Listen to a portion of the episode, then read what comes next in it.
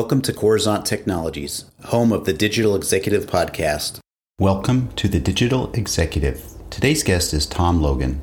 Tom Logan is co founder and CEO of New York based Cohley, a tech company that's changing the way brands generate and test content. Tom leads with a people first mentality, continuously moving Cohley up the ranks of best places to work in New York City. Tom entered the tech world back in 2011 in Silicon Valley with Wildfire Interactive, then spent a few years at Google before joining UGC Focus Picora, where he met his co founder Eric Grabber. In his free time, Tom likes to play golf, drink wine from his native Santa Barbara County, and relive his 15 minutes of fame, winning a car on The Price is Right with Bob Barker's final season. Well, good afternoon, Tom. Welcome to the show. Hey, Brian. Thanks for having me on the pod. Great to be here with you. Absolutely. This is so fun. Thanks again for jumping on and making the time today. And Tom, I really just want to jump into the questions so we can get your story out to our big audience. Um, yeah. Let's let's jump into those career career questions here initially. You've got, you've got quite the career as a customer success manager, as an executive, and now you're the co-founder and CEO of Cohley. Could you share with our audience the secret to your career growth and what inspires you? Yeah, well, thank you for the the flattering uh, backdrop there. I think what inspires me is uh, has changed over the years. Early on, I just wanted to progress in my career. I was more interested in titles. I just wanted to have an impact. Um, now, I view my role as being uh, one of one of many. It's it's a collective, you know, leadership, and I view myself as as a shepherd of an amazing organization, helping to set the vision, recruit great people, and continue to push forward. So I think what drives me now is is different than what used to drive me. Right now, it's all about you know creating the best possible organization, creating awesome value for our customers, and doing something that you know really transcends an industry that that uh, needed to evolve. That's awesome. And again, you're at the heart of it. It's it's the people and doing the right thing, and that's what's so inspiring about so many guests that I talked to on the show. So I think we've got really the world is better than we think it is. There's a lot of bad things happening, but at the end of the day, I think everybody's really trying their best to make it a better place. So I think most people are good. Yeah. Yeah. Yeah. Absolutely. Yeah. All right. Well, so let's talk about the pandemic a little bit, right? Mm-hmm. Uh, it's a bad word. It's almost like a four letter word. But now that it's starting to lift a bit, um, what are your plans for growth going forward? And will it be any different than the last 15 months? that's that's certainly a, a, a, great question. I think, you know, when the pandemic first hit, uh, like a, a, lot of industries, our sort of target market and, and our customer base, which is really direct to consumer brands, really froze it froze for about two and a half months up until like really early to mid June of 2020. And basically by freeze, I just mean like they froze budgets, they essentially stopped what they were doing. And you know, we're also concerned about much larger things in their in their lives and their families' lives, et cetera. Fast forward to that you know period in June, things start to accelerate like crazy. People start to shop online at a torrid rate. And e-commerce accelerates five years beyond projections essentially in a, in a, three to four month window. Mm-hmm. people build new habits out of pure necessity and then those habits stick because it's obviously been long enough. Um, so the way that people actually consume products and purchase products interact with brands has has very much changed. So with that you know we actually went from you know hey we got to put a bunch of customers on pause. We have to slow our hiring plans to pretty much accelerating to a point that we were at, um, at we were basically accelerated beyond the initial plan for the year and started hiring aggressively started pouring money into marketing and realized that we had a real opportunity to help brands that that they themselves had opportunities to take advantage of, of the shift to e-commerce.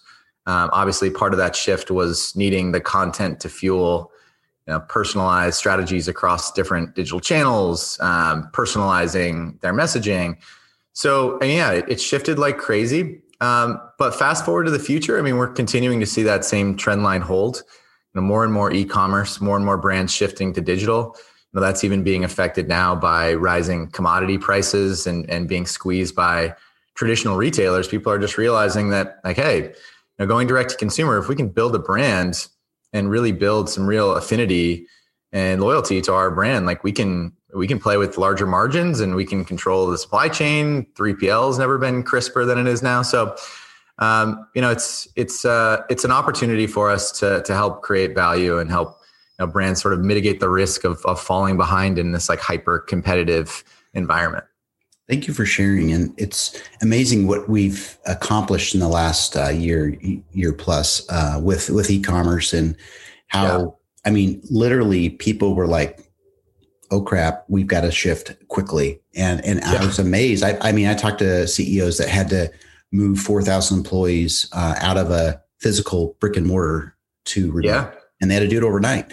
Um, yeah. So this is this is just awesome uh, how people can come together and work together to uh, get through this challenge. Uh, it's been people are. You said most people are are good. People are also more adaptive uh, mm-hmm. than than they think they are as well, and and more resilient. And you know that was certainly true here in, in New York and across the country. It's it's uh, really awesome. It's been awesome to see, frankly, yeah, people yeah. be able to to shift traditional ways of thinking and, and pivot for the for the sake of their company.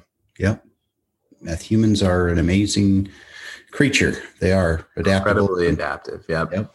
So, Tom, let's talk about tech a little bit. This is mm-hmm. this is a technology platform.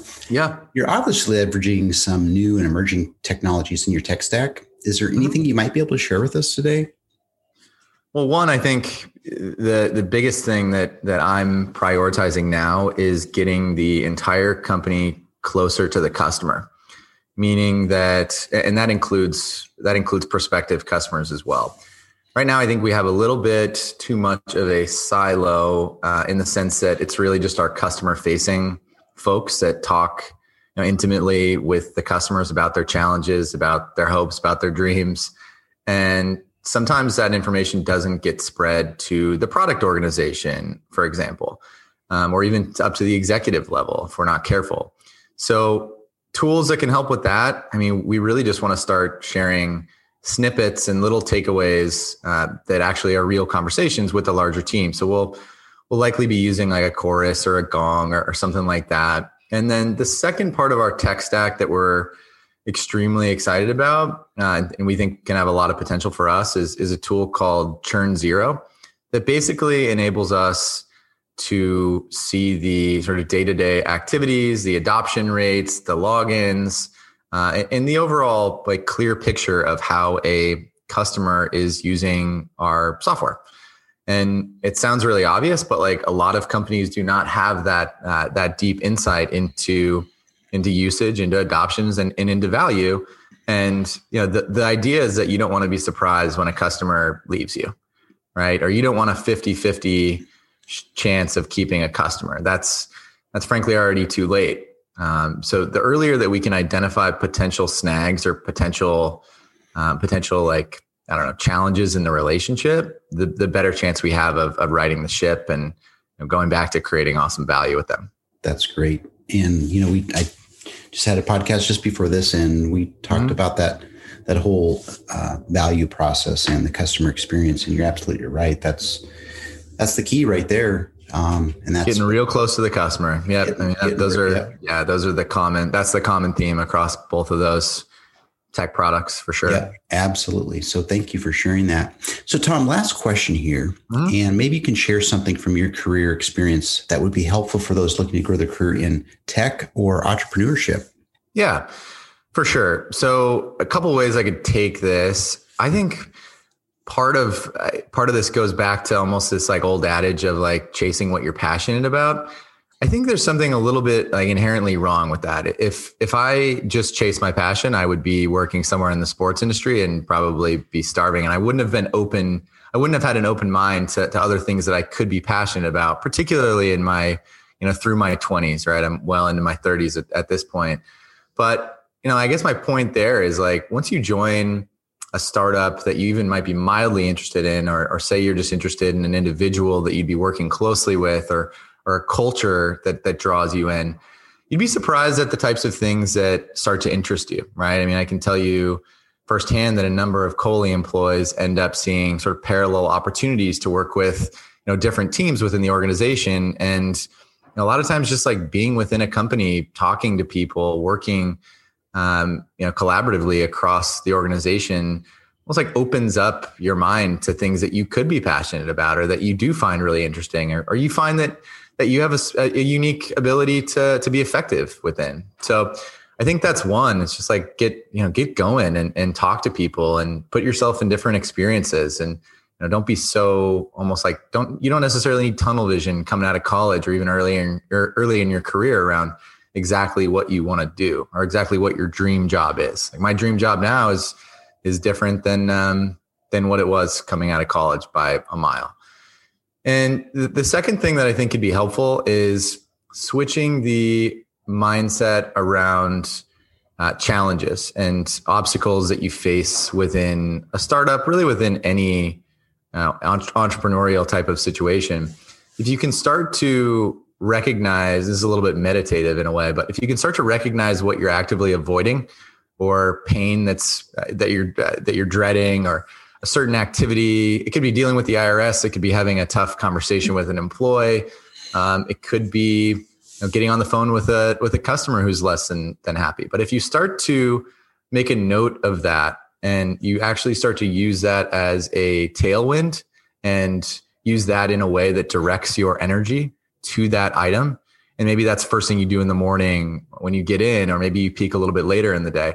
Recognize that understand exactly what you're avoiding and run towards that knock it out go into it view it as a challenge not a problem and an opportunity to, to create something to create a good outcome. And that that mind shift right there is uh, i think very very critical to the entrepreneurial mind. Because if you're running away from things and you're running away from pain then you know, that's that's when you experience real pain so that's that's uh, that's my little tidbit of wisdom there absolutely uh, there are times where it is painful but you have to get out of that comfort zone to uh, eliminate future pain pain, but also uh, you got you do need to take on those conflicts head on, and um, you'll be better for it. You'll be stronger, and you'll grow. So thanks for sharing that. And I know it's that gem is going to be very helpful for someone here in our audience. Hope so. Yeah, absolutely. So Tom, it was a pleasure having you on today, and I look forward to speaking with you real soon. Mr. Thomas, thanks for having me on. Talk to you soon. Bye for now.